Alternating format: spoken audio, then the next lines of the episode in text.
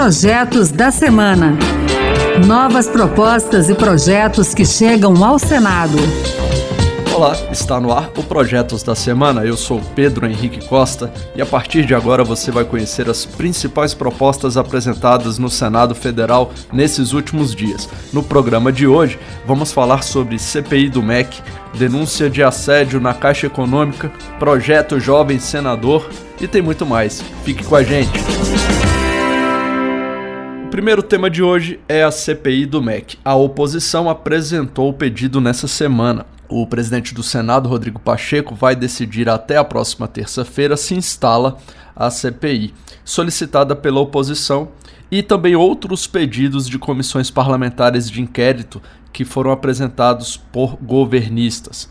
Em uma reunião com os senadores Randolfo Rodrigues, da Rede do Amapá, e Jean Paul Prats, do PT do Rio Grande do Norte, nessa semana, é, Pacheco não descartou unificar dois pedidos sobre o Ministério da Educação. No caso de uma fusão de requerimentos, essa CPI investigaria as suspeitas de corrupção em repasses do MEC a municípios indicados pelos pastores Dilmar Santos e Arilton Moura e também obras inacabadas no Ministério, na gestão do Partido dos Trabalhadores. Esse pedido é do líder do governo, Carlos Portinho, do PL do Rio de Janeiro. A ideia enfrenta resistências da oposição. Randolfo Rodrigues entende que seria uma maneira de desviar o foco das denúncias sobre a gestão do ex-ministro Milton Ribeiro, mas não descarta um acordo com os governistas. Há uma intenção nisso claramente de tumulto.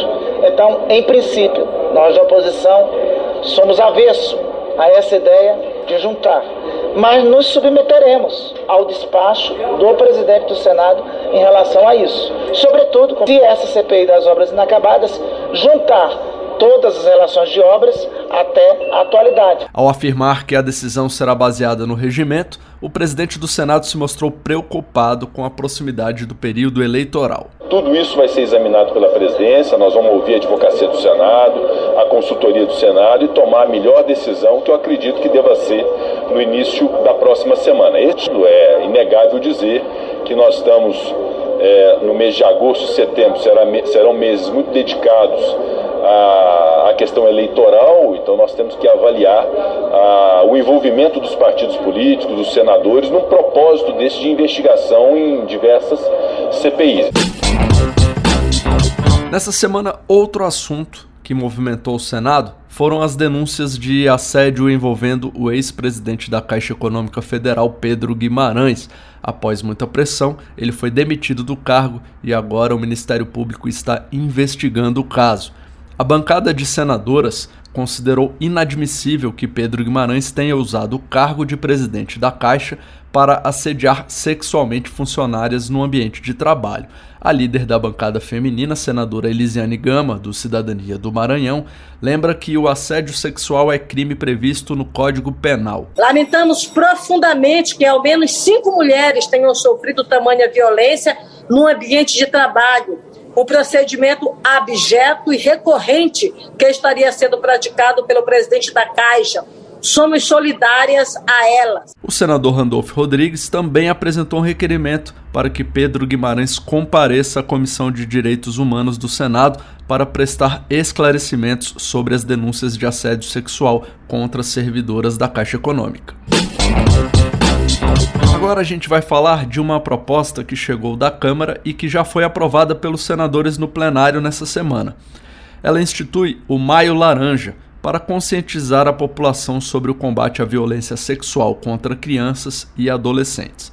Este mês foi escolhido porque o Dia Nacional de Combate ao Abuso e à Exploração Sexual de Crianças e Adolescentes é celebrado em 18 de maio, em homenagem à menina Araceli Crespo, que foi estuprada e assassinada aos 8 anos de idade, em 1973. A ideia da proposta é estender o combate à violência sexual contra crianças para todo o mês, com a campanha Maio Laranja, que vai reunir ações de conscientização e prevenção ao abuso de menores. Ao lembrar que quase 20% das denúncias de agressões contra crianças envolvem violência sexual e que a maioria é cometida por conhecidos ou familiares, a procuradora da mulher no Senado, Leila Barros, do PDT do DF, destacou que o Brasil hoje ocupa uma vergonhosa vice-liderança no número de casos de abuso. O nosso país ocupa o segundo lugar no ranking mundial de exploração sexual de crianças e jovens, com cerca de meio milhão de vítimas a cada ano. Dessas vítimas, estima-se que 75% sejam meninas e negras. Trata-se de uma violência que inclui espancamentos e estupros e que sujeita essas jovens ao vício em álcool e drogas, além de infecções por doenças sexualmente transmissíveis. Como se vê, a adoção de políticas públicas que mitiguem esse cenário desumano é de extrema urgência. Com a aprovação pelo Senado, a proposta de criação do Maio Laranja seguiu para a sanção presidencial.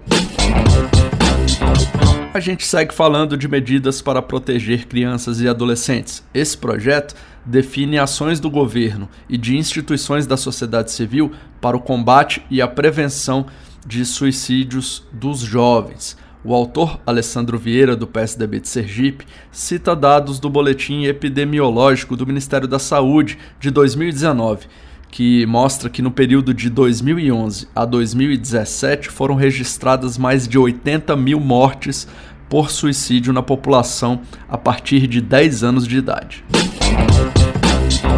O assunto agora é trabalho. Essa proposta trata de regras para aplicativos de transporte de passageiros, como Uber 99. A ideia do projeto é limitar a taxa cobrada pelas empresas em cada viagem realizada. O autor, Eduardo Braga, do MDB do Amazonas, defende esse limite porque ele entende que o lucro das empresas é muito elevado em relação ao que ganham os motoristas parceiros. Eduardo Braga considera justo o teto de 10% da cobrança. O senador lembra que os altos custos de manutenção e também o combustível tem deixado os motoristas em situação financeira cada vez mais desfavorável. E o projeto ainda vai além e determina que a empresa informe em tempo real o valor que está sendo pago ao motorista por cada corrida. Chegou a hora de falar de vetos. O presidente Bolsonaro sancionou a lei que regulamenta a profissão de educador físico, mas ele retirou a competência dada ao Conselho Federal de Educação Física de estabelecer a lista de atividades e modalidades esportivas que exijam a atuação desse profissional. Outro ponto excluído foi a exigência de reconhecimento do Ministério da Educação para a emissão dos diplomas de curso superior. Outra lei vetada parcialmente foi a que moderniza e unifica sistemas de cartórios em todo o país e permite registros e consultas pela internet. Dentre os 10 pontos excluídos está o que obrigava o arquivamento de alguns processos por meio de uma cópia física. O executivo considerou tal prática um obstáculo justamente ao objetivo da lei, que é desburocratizar o sistema.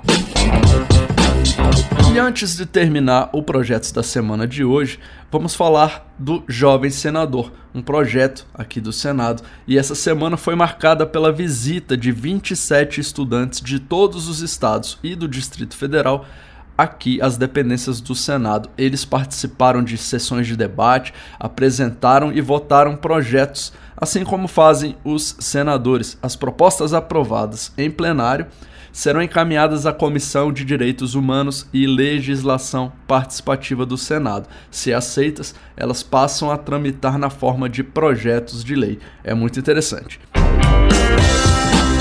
É isso aí, o Projetos da Semana fica por aqui. Acompanhe o programa na Rádio Senado toda sexta-feira, às duas da tarde e sábado, 8 da manhã. A gente também está na internet, é só entrar no site da Rádio Senado e baixar o áudio para escutar quando quiser. Se você preferir, ainda tem o podcast nas principais plataformas. Eu sou Pedro Henrique Costa, muito obrigado pela companhia e até o próximo Projetos da Semana. Projetos da Semana. Novas propostas e projetos que chegam ao Senado.